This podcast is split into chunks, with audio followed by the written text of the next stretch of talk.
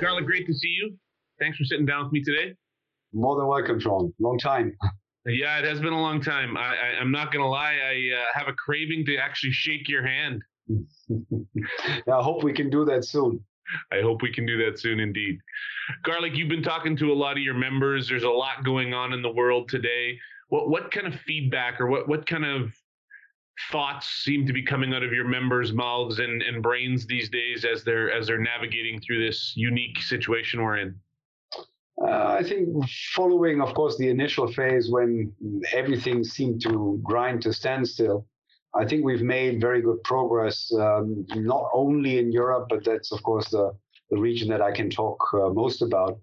Uh, we, meanwhile, I think, have assured that not only that agriculture and uh, also related input industry are recognized as essential services to society, and with that also people working in those uh, essential sectors being able to travel back and forth so seasonal workers having been able to move uh, so with that the support for, for seed harvesting but also sowing uh, but also for crop harvest uh, was assured and in all of that um, also the role of the european commission has been quite helpful in trying to coordinate the rather fragmented uh, member state responses uh, in the beginning. So I think meanwhile we, we are doing relatively well under the circumstances. Uh, as you mentioned at the beginning, I mean, we all would like to see it differently, but under the restrictions that we currently have, I think what we can say is seed will get to farmers no matter what.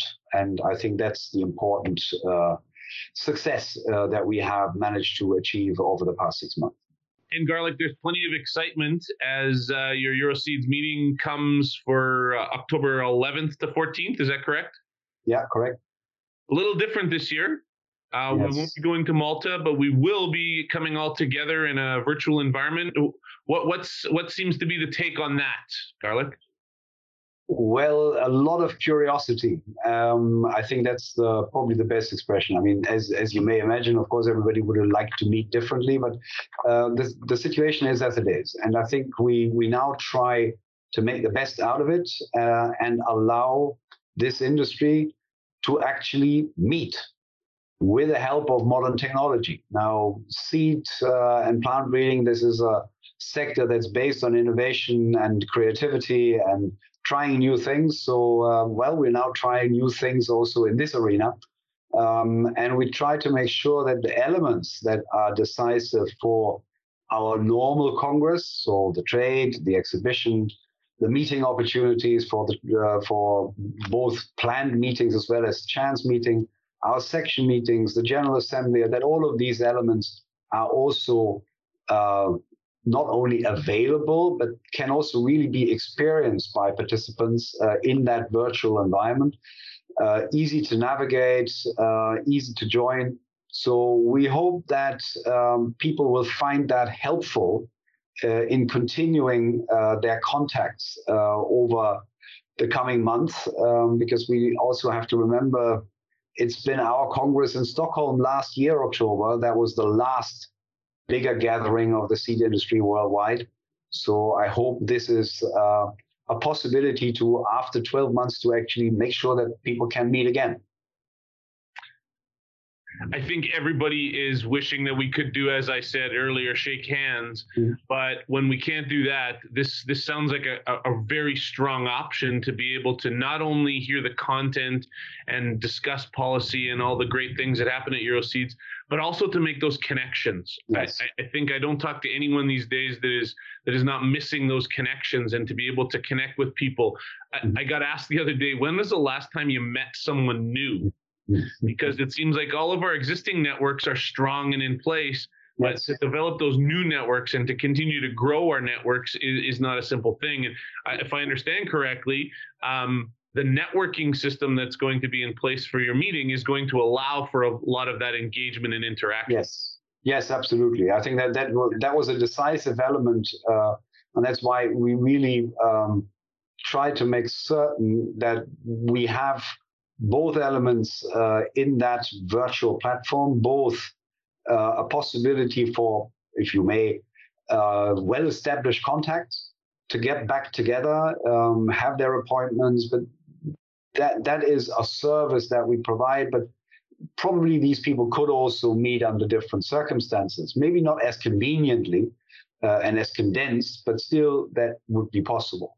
But indeed, we also have to think about the renewal within the industry. I mean, we have new people coming in, new salespeople, new marketing people, new researchers, new policy people, and who do not have those established networks, but which normally uh, would start to build those networks in these kind of international meetings and arenas. And for them to have a possibility to engage uh, either in relation to a subject or in relation to a company or in relation to a country uh, is, I think, a very, very important service uh, that we can provide an opportunity for people to start building their networks even under these very strange conditions that we currently have. And I think we must not forget we don't know how long these conditions are going to continue. So um, we cannot afford, I think, as a as an industry, not to try uh, to bring people together. Uh, we cannot afford to have no contact or only spontaneous one-on-one contact for such a long period of time. It requires structured dialogue and uh, a possibility to really engage teams into certain discussions whether they're commercial or political or administrative, doesn't matter. Um, it is this team experience, I think, that we hope uh, we can provide uh, also via our platform. Great. Well said. Well said. I, am I'm, I'm very much looking forward to it, and I think everyone's excited about the possibilities. So am I. I, I hope that uh, we, we won't disappoint anybody. Quite the contrary, we would like to surprise uh, people about how actually easy it is to navigate uh, these kind of things. And I can say that for myself, I'm not necessarily what you would call a digital native, um, but we try, and maybe that's why I'm a good person to talk about these kind of things, because we try to make it simple, to make it really convenient to use, easy to use, um, with very clear cut benefit for those that are part of those meetings, different options depending on your individual needs. And I think with that, I think there is something in there for everybody. Excellent. And and just to be clear, it, it, while it's simple, it is still very comprehensive. You have the networking, you have the trade show opportunity, you have the trading tables, you have yes. All of the pieces that we've come to expect from a great Euroseeds yeah. meeting, all now in a virtual environment. Yes, correct. I mean that that was a, a decisive precondition for us moving in that direction. That we would not only, in quotation mark, stream a section meeting where we would actually be in 25 or 50 or 150 different uh, home office environments and just have a regular teams uh, uh, gathering, but that we really have those networking opportunities, uh, those by chance encounters, those uh, this intensity that we normally would find uh, in the discussions that we have on a regular trade floor, in the open lounges of a congress center, etc. So we try to rebuild also that element which is, I think, the element that brings many people to our congresses. Uh, so we hope that we can uh, really, or that we've really been successful in rebuilding that uh, in a virtual environment. Excellent. And, and of course, one of the key elements is going to be policy discussions. That, yes. That's always been a, a hallmark of Euroseeds meetings and of Euroseeds in general we got lots going on, e- even beyond COVID, right? We've That's got the, the, the Green Deal, the new Green Recovery. These are big, big discussions that are going on in Europe, and and I'm curious, what's the role that you see Euroseeds and its members playing in those discussions? I hope that we see it as an opportunity uh, to showcase what plant breeding innovation can actually bring to achieving such policy objectives as outlined in the Green Deal and its implementing pillars, basically the farm to fork and the biodiversity strategies. Because probably everybody, not only within the seed sector, but way beyond in society, agrees with most of the principal objectives of those. Have more environmental sustainability, have uh, large scale diversity, uh, promote biodiversity, agro biodiversity, food diversity, promote choice of different farming models and so forth. And there's very little that anybody would be willing to criticize there.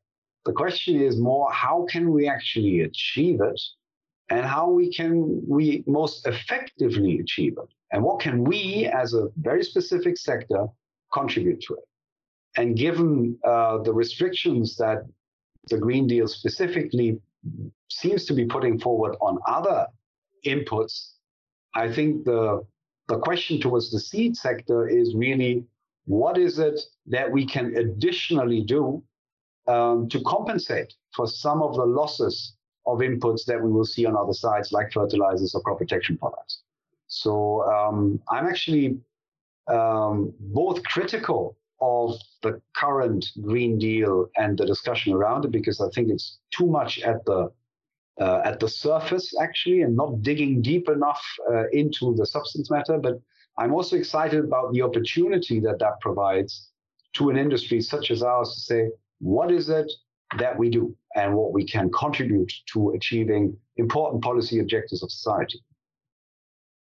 And would it be safe to say that uh, that's going to be a topic of discussion at yes. your meetings coming up in October, and that if people are going to engage in that conversation, they have to be present to do that.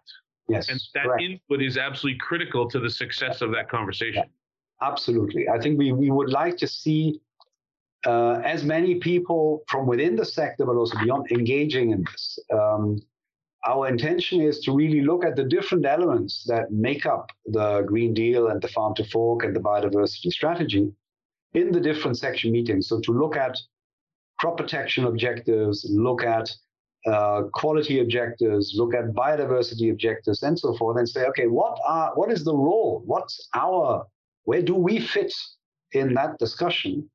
Uh, but also to say what is it that we need in order to really contribute to achieving those objectives. Because that is, I think, where we currently feel that there is a shortcoming in, in the debate. Uh, we see the, the grand design, the big objectives, um, but what we lack is the transmission wheel that will actually make sure that that you can start delivering on those with individual policy measures.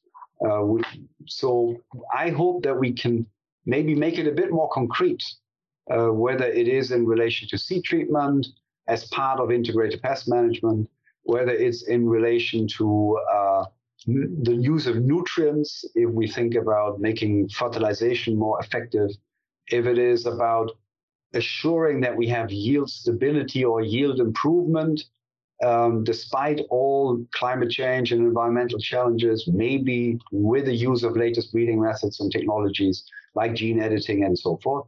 I mean, all of that, I think, ties in together um, to make the Green Deal more than just a nice slogan, but to make it really concrete, tangible policy development uh, over the coming years.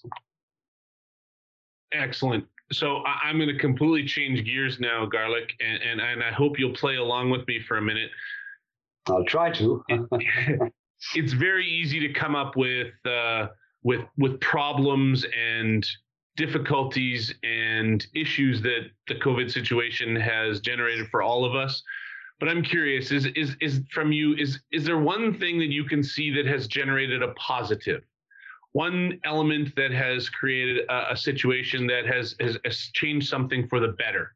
Mm-hmm. well, I think what, what what you and I've it's it's probably difficult because as you said in the beginning we all think about all the challenges and all the problems and the practicalities but i think what it what covid obviously has done it it has massively rattled our cages so many of the things that we have been used to be doing for decades currently have been questioned. And I think what many people have seen is that technology, creativity, innovation um, can help us tackling such a challenge like COVID. Uh, be it what the two of us are doing now, uh, instead of sitting together somewhere and having a conversation to make use of uh, video conferencing technology, Um, probably you and me are better equipped for that than we were just 12 months ago. Uh, and the same is true for many of our colleagues. Um, organizing these kind of virtual meeting in an effective manner, uh, maybe also using other kinds of platforms of sharing documents, working together on documents, etc. I mean, there's many, many of these things. Now, if we do find uh, technology in the area of information and and uh, um, computing to be so helpful, why would we consider technology in other parts of our world, like, for example, agriculture, food production, animal welfare, animal health, etc., to be scary? No, it's the same thing. They can help us to overcome challenges that we face. So I think, or I hope, it's the positive element that I would like to see out of this that we open up our minds and um, more readily engage in a conversation about the possibilities, uh, the positive aspects of innovation.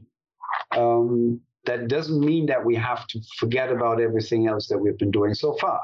They are very good and trusted concepts that we would like to maintain. But where innovation can add additional elements and maybe can give us that, that little edge on top uh, that we need to overcome certain challenges. So, and if I look at it from a very general point of view, worldwide, you can see that 95% of all people are working uh, with each other and with their administrations and with their governments to get through this crisis in a uh, in a decent and uh, a positive manner, um, and are really showing solidarity and, in the best sense of the word, good common sense um, that's quite a lot actually. So um, I think is there something positive?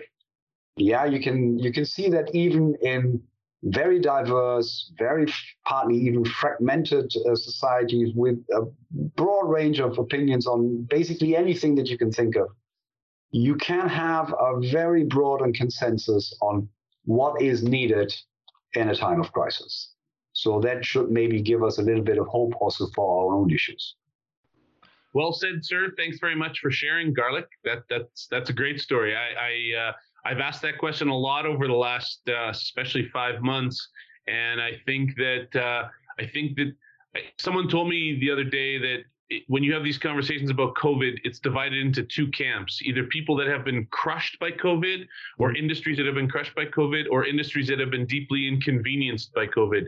And thank goodness we work in one that has been inconvenienced. And I think that keeping a perspective on the, some of the positives that are coming out of this and what is it they say? Necessity is the mother of invention. Yes. So I, I, yeah, I'm proud of how our industry is responding, and uh, and I think that I, I, hear it loud and clear from your mouth that uh, our industry in Europe is proceeding and is looking forward, which is great. Yeah. no, I think as I mentioned at the very beginning, I mean, seed is getting to farmers worldwide. And uh, I think that is already something to be really proud of uh, that we have been able, even under these difficult circumstances, to make sure that at the very beginning of the food chain, things work. And that our partners down the chain can really rely on, on, the seed sector to do his uh, to do his duty and his business. And we have done that, and we've proven that. So I think that's uh, that's a very good achievement of of this industry. I'm very proud of it. Well said, sir. Always a pleasure, Garlich. Thank you, Thank very, you very much, Sean. For time and sitting down with me. So next time around, we'll see each other on our virtual platform. I'm I'm sure. I look forward to it. Thank you. Thanks, Garlich. Thanks, Sean. Take care.